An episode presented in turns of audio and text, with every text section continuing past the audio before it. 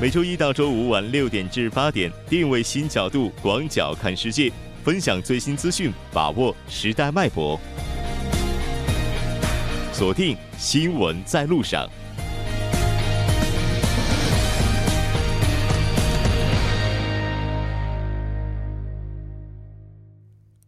欢迎回来，这里是正在为您直播的 TBS EFM 调频一零点三新闻在路上。那在接下来的半个小时当中，将为您带来今天的半岛之外、首尔新生活以及听首尔。广告过后马上回来，关注半岛之外事态走向，传播全球动态新闻声音。半岛之外。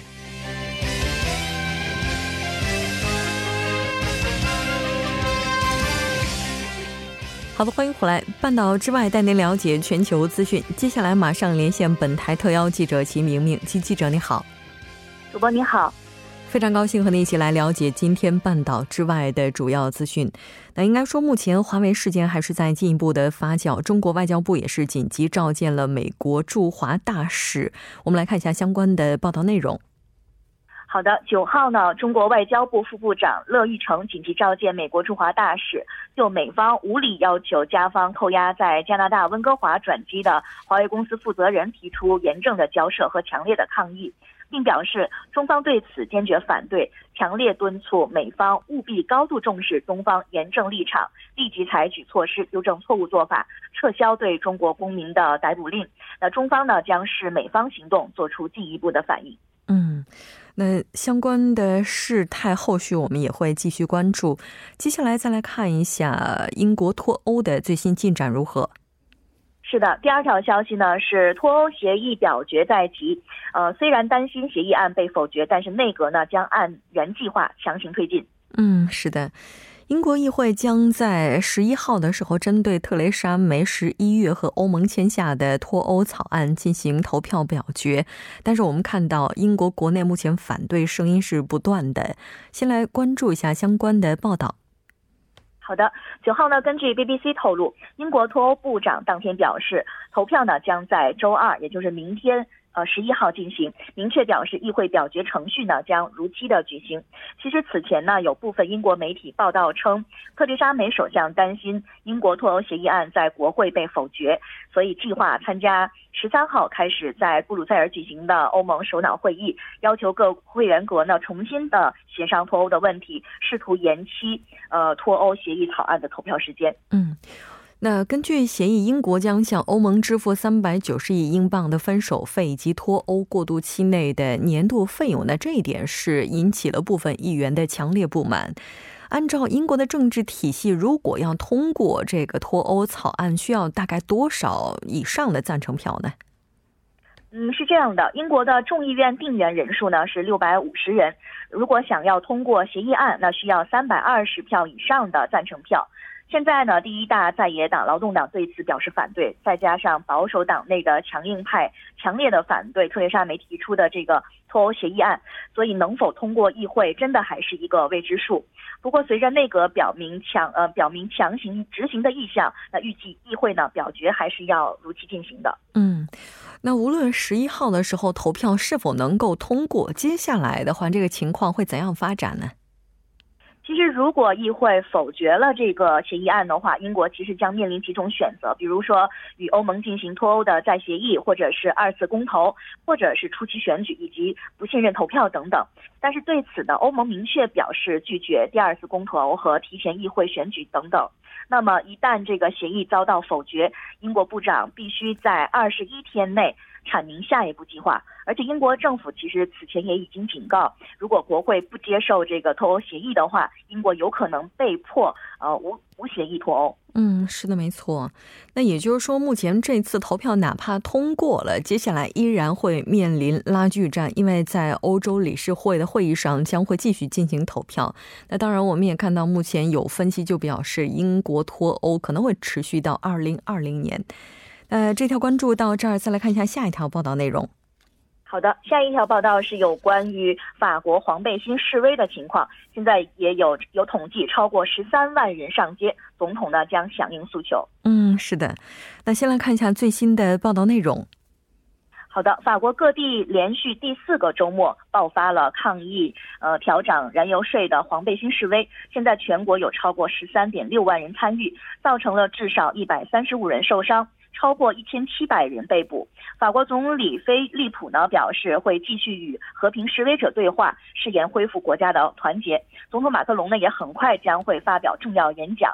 推出措施来响应示威者的诉求。嗯，是的。那这次运动，我们看到法国财长也表示，这是对法国经济的一场重大的打击。那对法国经济而言，甚至可以称之为是一场灾难。上周我们在节目当中曾经提到过，当局是不排除投入装甲车。那我们看到具体的这个情况，确实是投入了。那这也是法国数十年来第一次动用装甲车。来看一下具体的情况。是的，是的，法国保安单位呢出动了近九万名警员，在全国各地严阵以待。其中呢有八千人部署在巴黎，而且还外加了十二辆装甲车。这是当局数十年来首次因为群众示威而动用装甲车的情况。呃，但是呢，巴黎当天仍然发生了警民冲突的情况。嗯，那这次示威也是引起了国际社会的广泛关注。那美国总统特朗普也是借此批评了巴黎协定。是的，美国总统特朗普呢还借此发文称呢，法国的大规模示威显示美国退出巴黎协定的决定是合理的，而且还批评巴黎协定，建议马克龙政府废除花钱的巴黎协定，通过减税把钱还给人民。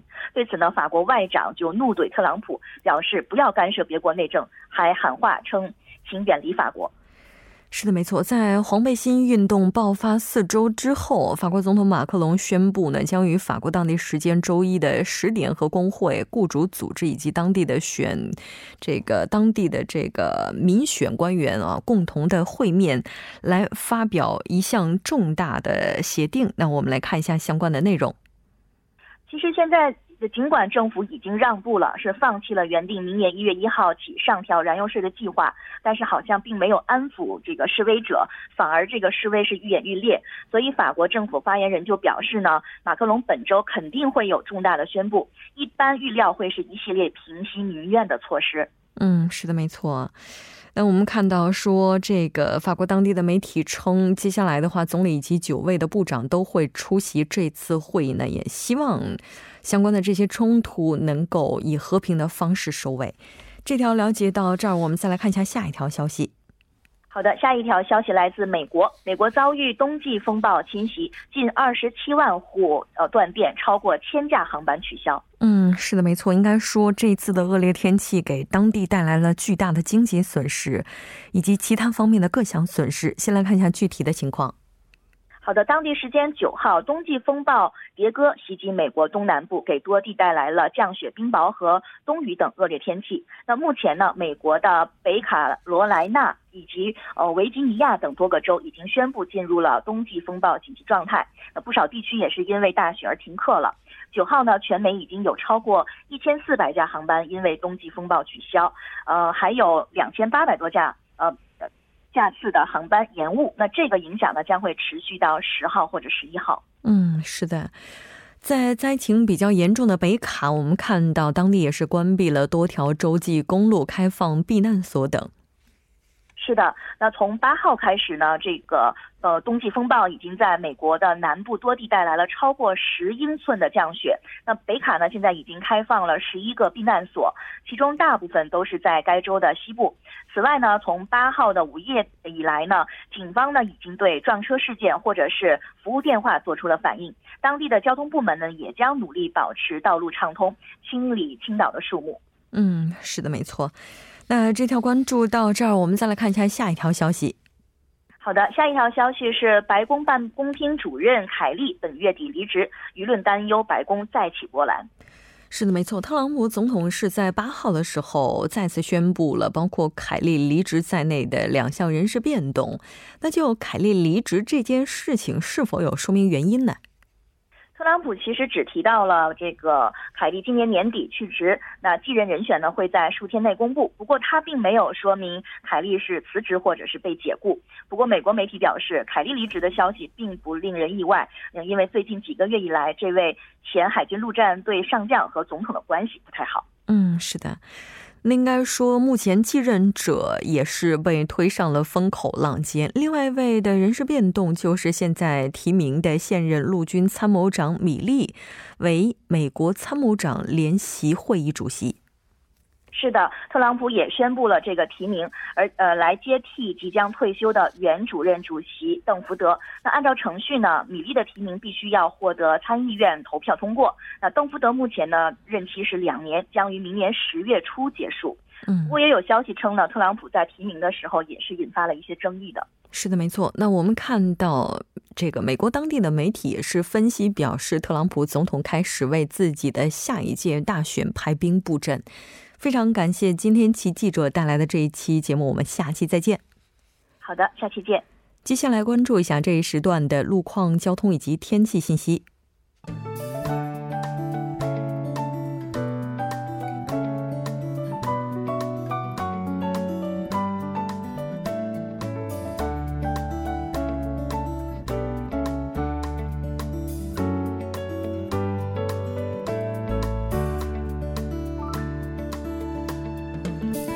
现在是晚间的六点四十二分，这里依然是由楚源为大家带来的道路和天气信息。让我们继续来关注一下这一时段的路况信息。在中部内陆高速公路金川方向张岩隧道至连峰隧道的二车道上面，目前是正在进行道路维护作业，受此影响，该路段后续约三公里的区间拥堵严重。相反方向文庆辽岭隧道至连峰隧道的二车道上面，之前是进行的行车线绘制工作，目前已经结束，道路恢复正常，您可以放心通行。下面是在良才大路嘉洛市场交叉口至滩川一桥的下行车道上面，之前进行的施工作业目前已经结束，道路恢复正常。下面是一则施工消息，在东部干线道路义政府至圣水大桥方向月界一桥下侧的道路，由于道路维护作业的关系，单侧的三个车道当中的一到两个车道会进行部分的临时管制。施工日期是从十二月十日开始到十二月十一日截止，具体时间是从晚十点到次日的早五点。还请各位车主朋友们参考以上信息，提前变道行驶。好的，让我们来关注一下天气。明天由于受到南海上的气压槽影响，从凌晨开始，济州岛将会迎来降雨或者是降雪。在明天白天，雨雪天气除了是扩散，除了除了首尔西西京西西海岸、中南海岸以外的其他地区，内陆中心地区的气温维持在零度以下，白天的气温将低于往年同期平均水平。雨雪天气来临之前，大气干燥，还请各位听众朋友们注意健康管理。来关注一下首尔市未来二十四小时的天气情况。今天晚间至明天凌晨阴，最低气温零下三度；明天白天阴，最高气温四度。好的，以上就是这一时段的道路和天气信息。我们稍后再见。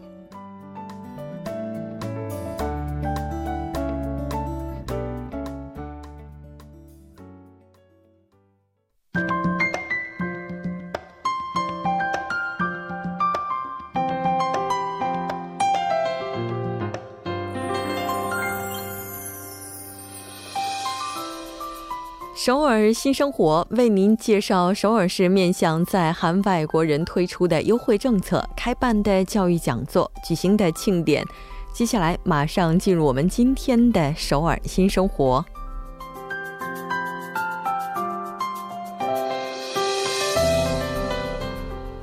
看一下今天的第一条消息。那这条消息是首尔江东区多文化家庭支援中心为因为韩语水平不足给学校生活带来困难的多文化家庭子女以及中途入境青少年开办的韩语课程。课程的安排包括基础韩语、中级韩语以及高级韩语。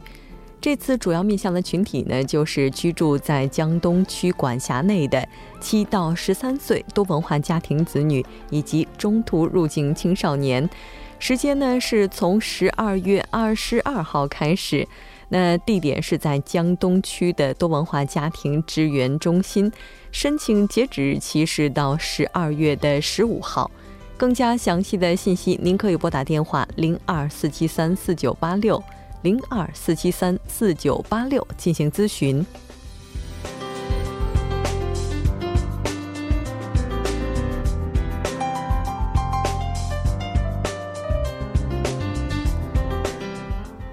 好，再来看一下今天的下一条消息。这条消息是首尔西南国际中心提供的十二月免费诊疗活动，地点是在西南首尔国际中心二楼。您可以乘坐地铁一号线到新道林站下车即可。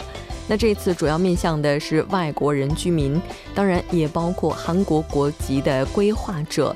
诊疗的时间以及诊疗项目安排，我们来看一下：十六号是牙科以及西医，二十三号呢是牙科、中医，那也就是韩医；十一号、十四号、十八号、二十一号是牙科。那在这里要提醒您的是，如果您希望接受牙科的诊疗，需要进行提前预约；而其他的科目呢，就可以在现场进行申请。您需要准备自己的外国人登录证、护照或者是居民登录证等身份有效身份证件。详细信息您可以拨打电话零二二二二九四九零零零二二二二九四九零零进行咨询。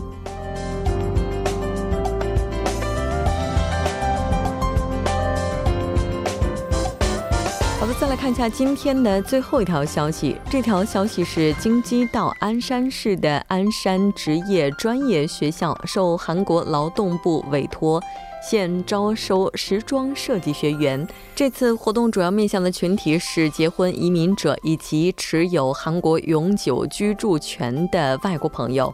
那这次一共会招募二十人。时间是从二零一九年的二月二十七号开始，那整个课程是为期六个半月。那这次所有的课程都是免费的，招收学员的时候会按照报名的先后顺序进行。更加详细的信息，您可以拨打电话零三幺四零幺三三九九零三幺四零幺三三九九进行咨询。好的，以上就是今天首尔新生活的全部内容。也希望这些信息能够带给大家的首尔生活更多帮助。稍事休息，马上为您带来今天的《听首尔》。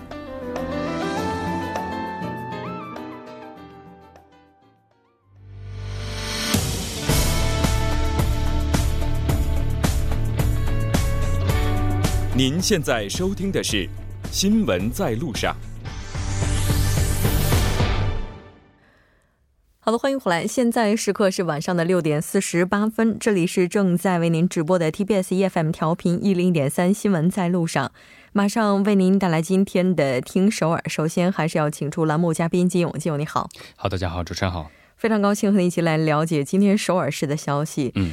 那这两天天气非常的冷哈，所以说也是出现了一些水管冻裂的现象。嗯，那我们看到说这个现象已经是持续了有几天了。对，这个现象呢已经持续了大概四天多哈。嗯，因为什么呢？因为突如其来的这个寒潮哈，让水表还有就是这个计量器哈，出出现这个冻裂的现象非常的多哈。嗯，首尔市的自来水这个事业本部呢，昨天表示，特别是从九号上午开始到今天凌晨，一共接到了五十八起的水表冻裂的申。报哈，然后呢，因此呢，这样的话，从上周五开始到现在为止哈，仅在首尔就增加了一百五十九件水管崩裂的这样的现象。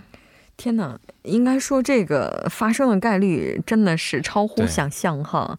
所以现在冻裂的警报级别，我们看到接下来也会被调高。嗯，对，这个以预防水表冻裂的预标志呃预报制的等级为标准哈。如果呢像上周一样，最低气温是降到了零下零下的十度左右哈，这样的话呢，则冻裂发生的危险水平呢将从注意提高到警戒的级别。然后呢，今天早上呢，首尔市的最低气温呢是零下的零下八点一度，还可还还没有达到零下十度哈。然后呢，比昨天是有一些上升哈，白天的气温和往年来说也差不多，或者稍微低那么一点。点啊，然后呢，气象厅表示呢，上午十一点之前啊，寒潮的预警和特报啊，全部是解除了。但是呢，从明天和后天啊，内陆地区的大部分地区呢，早间的气温还将停留在零下哈。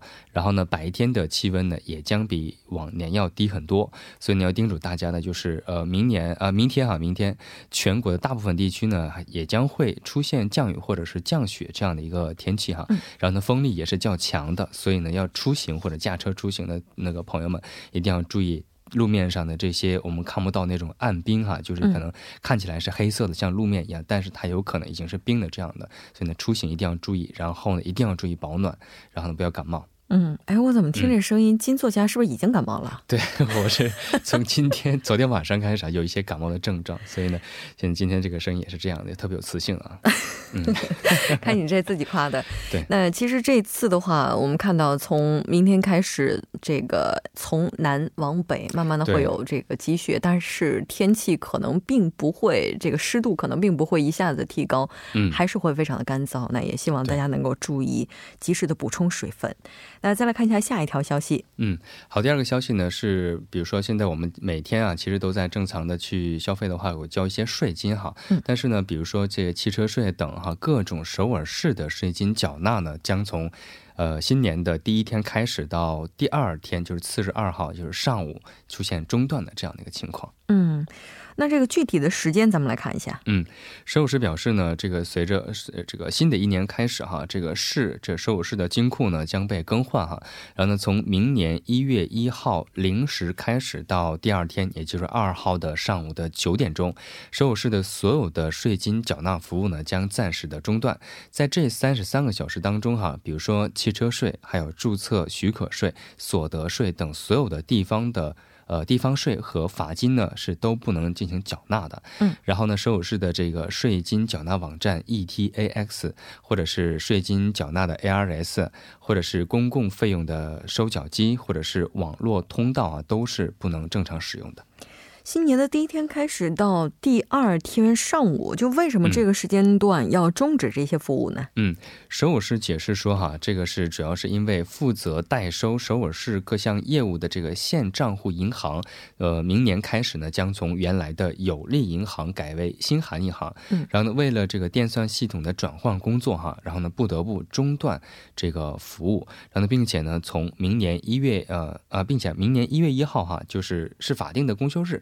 所以呢，很多人有可能会担心哈，这一天。